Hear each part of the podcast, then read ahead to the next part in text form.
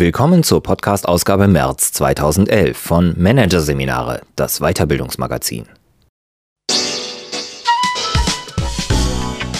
Dieser Podcast wird Ihnen präsentiert von Konkurrenzberater.de. Systematische und professionelle Wettbewerbsanalyse für den Mittelstand. Der Konkurrenzberater hilft mit neuen Tools und systematischem Training für effektiveres Marketing und mehr Umsatz. Weitere Podcasts aus der aktuellen Ausgabe behandeln die Themen Präsentieren wie Werbeprofis. So wird Ihr Vortrag zur lila Kuh. Und Lehren aus dem Tierreich. Konkurrieren oder kooperieren. Doch zunächst Vorbilder im Business. Lernen von Leitfiguren. Von André Martens. Kinder brauchen Vorbilder, Jugendliche auch. Aber Erwachsene und gar Führungskräfte? Unbedingt sind sich Weiterbildner, Arbeitsweltexperten und Psychologen einig. Ihre Argumente? Vorbilder fördern Fähigkeiten, zeigen Handlungsalternativen und machen Ziele sichtbar. Der aber wohl wichtigste Grund? Ein Vorbild zu haben, bereitet darauf vor, ein Vorbild zu werden. Hier ein Kurzüberblick des Artikels. Zurück zum Vorbild. Warum Leitfiguren gerade eine Renaissance erleben. Mentale Mustermänner. Wie Vorbilder das Unvorstellbare vorstellbar machen. Gutes Vorbild, schlechtes Vorbild? Warum Leitbilder mit Macken die besseren Wegweiser sind. Stimulator und Motivator. Vorbilder drücken die richtigen Knöpfe im Gehirn. Dirigenten der Spiegelneurone. Wie Führungskräfte im Unternehmen den Takt angeben. Und Vorbild sein verpflichtet. Warum Führungskräfte Vorbilder brauchen. An Christians erstem Schultag kam Frau Heine in die Klasse, malte mit bunter Kreide etwas an die Tafel und zeigte den I-Dötzchen ihre verschmierte Hand. Ein kollektives I kam zur Antwort, worauf die Lehrerin sagte, Jetzt habt ihr euren ersten Buchstaben gelernt. Christian ist mittlerweile erster Mann im Staate und Frau Heine eins seiner ersten Vorbilder. Von ihr habe ich damals, natürlich unbewusst, gelernt, dass sich Bilder tiefer ins Gedächtnis einprägen als Worte, hat Christian Wulff einmal einer Journalistin geschrieben, die sich nach seinen Vorbildern erkundigt hatte. Im seitenlangen Antwortbrief tauchten viele weitere Namen auf. Alfred Herrhausen, Großvater Wilhelm, Friedrich August von Hayek, Freier von Moltke und sogar Günther Netzer. Sie alle haben Wulff, wie er sagt, den Weg gewiesen. Der Bundespräsident hat eine ganze Phalanx von Vorbildern. Mit seinem Bekenntnis zum Vorbild trifft Christian Wulff den Zeitgeist. Laut einer 2010 veröffentlichten Studie der Unternehmensberatung Accenture haben oder hatten vier von fünf Führungskräften Vorbilder. 94 Prozent der 246 befragten Manager aus Deutschland, Österreich und der Schweiz stimmten außerdem der Aussage zu, dass Vorbilder die Entwicklung des Menschen fördern und fordern. Idole sind in. Wieder. Denn es ist noch gar nicht lange her, da hatten Vorbilder keinen leichten Stand. Erst recht nicht im Business. Vorbildern haftete etwas Muffiges an, etwas Verstaubtes, sagt Trendforscherin Imke Keicher, die vor allem die Arbeitswelt beobachtet. Manche Manager erklärten sie sogar zum Feindbild, weil sie die eigene Originalität bedroht sahen und scheuten sie wie die Blumenkinder die Armee. Ich bin lieber ein schlechtes Original als eine perfekte Kopie, hieß es selbstbewusst aus den Teppichetagen. Dass viele Führungskräfte die Vorbilder nun wieder aus der Mottenkiste hervorgekramt haben, mag an einer neuen Demut nach der Wirtschaftskrise liegen. Vielleicht lag es am Ende der jedem das seine Kultur der Postmoderne. Sicher aber auch an Unsicherheit. In der Accenture-Studie zeigten sich mehr als zwei Drittel der befragten Manager davon überzeugt, dass Vorbilder zur beruflichen und privaten Orientierung dringend gebraucht werden. Mehr denn je. Neue Berufsbilder, andere Schlüsselkompetenzen, ganz andere Karrierewege.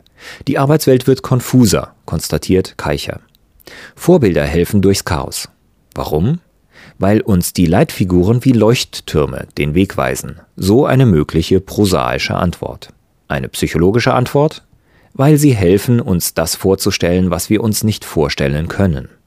Der Begriff Vorbild kann wörtlich genommen werden, erklärt die Psychologin Prof. Dr. Lioba Wert von der Universität Chemnitz. Vorbilder sind Bilder, die wir uns vor unserem geistigen Auge aufrufen. Die Strategie dahinter ist eine altbekannte. Ziele visualisieren. Wert sagt, je besser wir uns etwas vorstellen können, desto realistischer erscheint es und desto wahrscheinlicher ist es auch, dass wir es erreichen. Mit der Vorstellung von Verhaltensweisen ist das allerdings so eine Sache, wenn es keine Blaupausen gibt. Wer etwa bei Fehlschlägen im Job bisher immer die Fasson verloren hat, der kann sich nicht selbst als Fels in der Brandung imaginieren. Auch kontrastieren klappt nicht. Der Versuch, sich vorzustellen, nicht gestresst zu sein, ist ebenso sinnlos wie die Aufforderung, bitte denken Sie jetzt nicht an einen Elefanten. Was das Gehirn aber kann, ist die Identifikation mit anderen. Und da kommen die Vorbilder ins Spiel. Ich suche mir ein Vorbild, dem ich genau die Charaktereigenschaft zuschreibe und jene Verhaltensweise zutraue, die ich anstrebe, sagt Wert. In der Vorstellung wird das Vorbild zum Stellvertreter des Ich. Gedanklich in das Vorbild hineinzuwachsen, ist dann die mentale Ersatzstrategie, um das Unvorstellbare vorstellbar zu machen. Der dauergestresste Manager wählt den Dalai Lama als Vorbild, um mehr Gelassenheit zu gewinnen, gibt Wert ein Beispiel. Einen Hinweis, wie stark die Macht der Identifikation mit Vorbildern sein kann, hat Wladimir Reikow bereits vor über 30 Jahren geliefert. In seinen nicht unumstrittenen, allerdings recht gut dokumentierten Versuchen hat der russische Psychiater Studenten in Hypnose versetzt und ihnen suggeriert, ein bekanntes Genie zu sein. Den leidenschaftlichen, aber leidlichen Geiger reinkarnierte er, so der von Reikow gebrauchte Ausdruck, als Antonio Vivaldi, den mehr ambitionierten als talentierten Hobbymaler als Rembrandt. Tatsächlich sollen seine Probanden in diesem Zustand auf einem Niveau gefiedelt, gepinselt oder auch gedichtet haben, das ihr bisher gezeigtes Können bei weitem überstieg. Nun braucht es aber nicht gleich Hypnose, um sich vom Vorbild eine begehrte Scheibe abzuschneiden. Lesen Sie Biografien, mindestens zwei pro Jahr, rät etwa Nikolaus B. Enkelmann, einer der bekanntesten deutschen Erfolgstrainer. Seine Philosophie? Menschen wachsen am schnellsten, wenn sie sich nach Vorbildern strecken. Wer sich selbst für den Größten hält, dessen Wachstumsprozess ist blockiert. Enkelmann feiert demnächst seinen 75. Geburtstag und streckt sich immer noch. Etwa nach Oskar Schellbach, der schon in den 20er Jahren des vergangenen Jahrhunderts mit seinen Erfolgsvorträgen 20.000 Menschen in Hallen zog. Oder nach dem amerikanischen Fernsehpastor Robert Schuller, für Enkelmann der größte Motivator der Welt. Wer seinen Vorbildern nachspürt, wird auch auf Schattenseiten stoßen. Was René Descartes bereits im 17. Jahrhundert formulierte, gilt nach wie vor. Die größten Geister sind der größten Fehler ebenso wie der größten Tugenden fähig. Albert Einstein hat die Mutter seiner beiden Söhne verlassen, um seine Nichte zu heiraten. Anne Frank verabscheute ihre Mutter. Romy Schneider nahm Drogen. Mozart begann ohne einen ordentlichen Schluck Wein erst gar nicht zu komponieren. Beethoven tyrannisierte seine Umwelt mit Wutanfällen. Helmut Schmidt Kettenraucher. Na und? Vorbilder brauchen keinen Heiligenschein, sagt Gesellschaftsforscherin Imke Keicher. Es geht ja nicht darum, einen außergewöhnlichen Menschen zu plagiieren, sondern darum, die Hintergründe des Außergewöhnlichen zu verstehen und daraus zu lernen.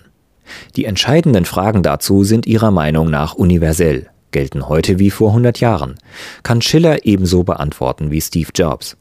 Wie bringen Menschen ihr Talent in die Welt? Woher nehmen sie ihre Kraft? Was bedeutet es, Hürden zu überwinden? Für das Hineindenken ins Vorbild sei das Wissen um ihre Fehler sogar funktional, ist Keicher überzeugt. Es macht sie menschlicher, uns ähnlicher. Menschen haben nämlich eine Vorliebe für solche Vorbilder, in denen sie einen möglichst großen Gleichklang mit der eigenen Persönlichkeit erkennen, wie die Entwicklungspsychologie nachgewiesen hat. Überspitzt ausgedrückt, sage mir, wer deine Vorbilder sind, und ich sage dir, wer du bist. So gesehen ist es nicht verwunderlich, dass Menschen die meisten Vorbilder in ihrem unmittelbaren Umfeld finden. Fast zwei Drittel der Teilnehmer der Accenture-Studie rekrutieren ihre Leitfiguren vornehmlich unter ihren Familienangehörigen, Kollegen oder Vorgesetzten.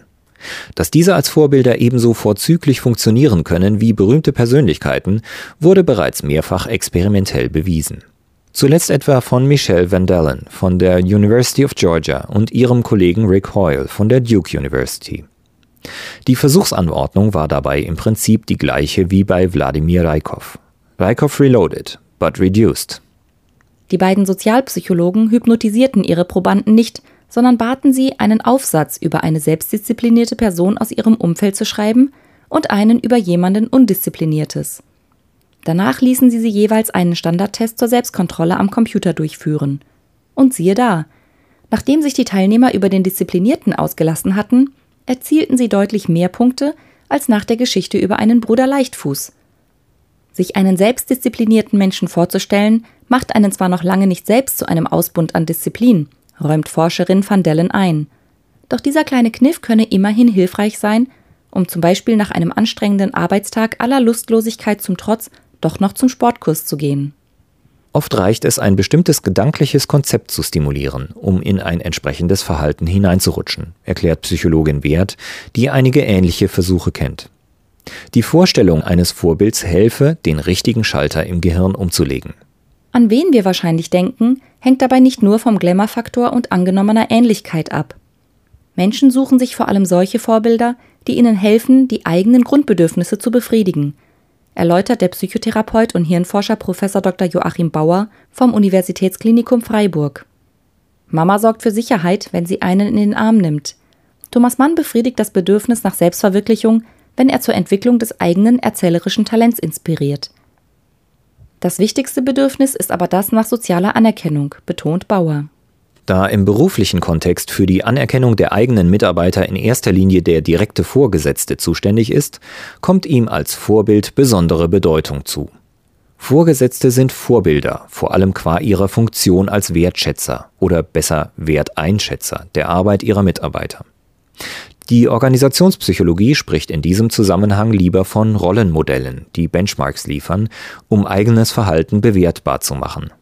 Sie zeigen, welche Handlungen angemessen sind und welche nicht, sagt Wissenschaftlerin Wert.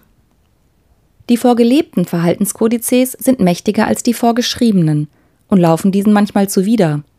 Es gibt Unternehmen, in denen der schief angeguckt wird, der laut äußert, dass er auch bei einem lukrativeren Jobangebot dem Arbeitgeber die Treue halten würde.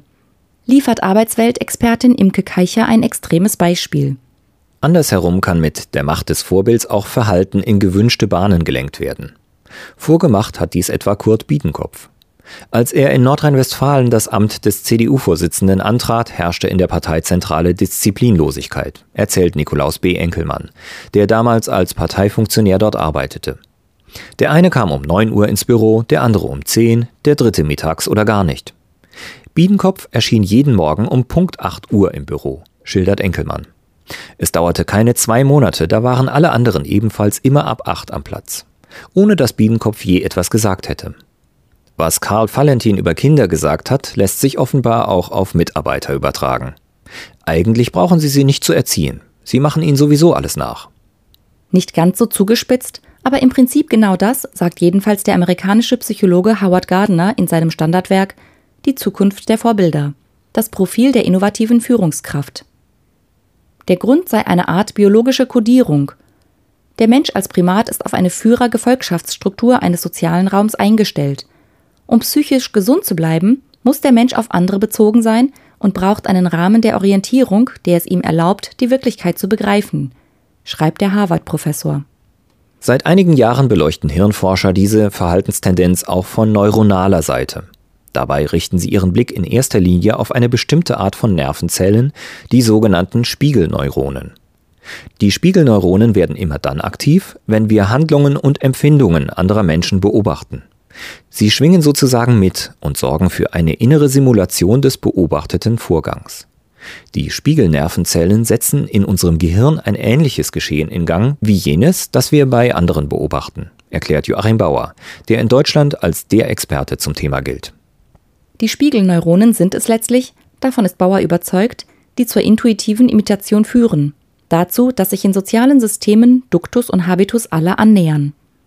Das System schwingt sich auf eine gemeinsame Wellenlänge ein, erläutert Bauer. Da die Führungskräfte als Vorbilder im Fokus stehen, geben sie den Takt vor. Es dauert keine zehn Tage, wusste schon Walmart-Gründer Sam Walton, dann behandeln Mitarbeiter ihre Kunden genauso, wie sie selbst von ihrem Chef behandelt wurden. Für Erfolgstrainer Enkelmann befinden sich Führungskräfte damit in einer klassischen Sandwich-Position. Sie sind nicht nur Vorbilder, sie brauchen auch Vorbilder. Begründung? Wenn jemand gelernt hat, neidlos zu einem anderen aufzublicken, wird er später wesentlich entkrampfter mit Macht und Autorität umgehen können. Allgemeiner ausgedrückt, ein Vorbild zu haben bereitet darauf vor, ein Vorbild zu werden. Wobei es mit der Bewunderung des Vorbilds nicht übertrieben werden sollte. Extreme Identifikation kann zu einer Symbiose führen, warnt Psychotherapeut Bauer. Der Bewunderer feiert dann die Erfolge seines Vorbilds mit, sonst sich in dessen Größe, wobei die Motivation sinkt, selbst etwas zu erreichen. In diesem Fall ist Abnabelung angesagt. Die ist übrigens auch notwendig, wenn die Kompetenz des Vorbilds erreicht ist, sagt Bauer.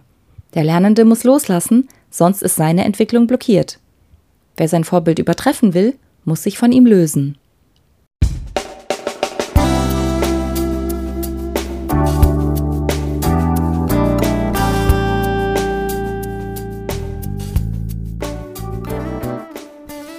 Sie hörten den Artikel Vorbilder im Business. Lernen von Leitfiguren von André Martens aus der Ausgabe März 2011 von Managerseminare, produziert von Voiceletter. Weitere Podcasts aus der aktuellen Ausgabe behandeln die Themen Präsentieren wie Werbeprofis. So wird Ihr Vortrag zur lila Kuh. Und Lehren aus dem Tierreich. Konkurrieren oder kooperieren. Weitere interessante Inhalte finden Sie auf der Homepage unter managerseminare.de und im Newsblog unter managerseminare.de/blog.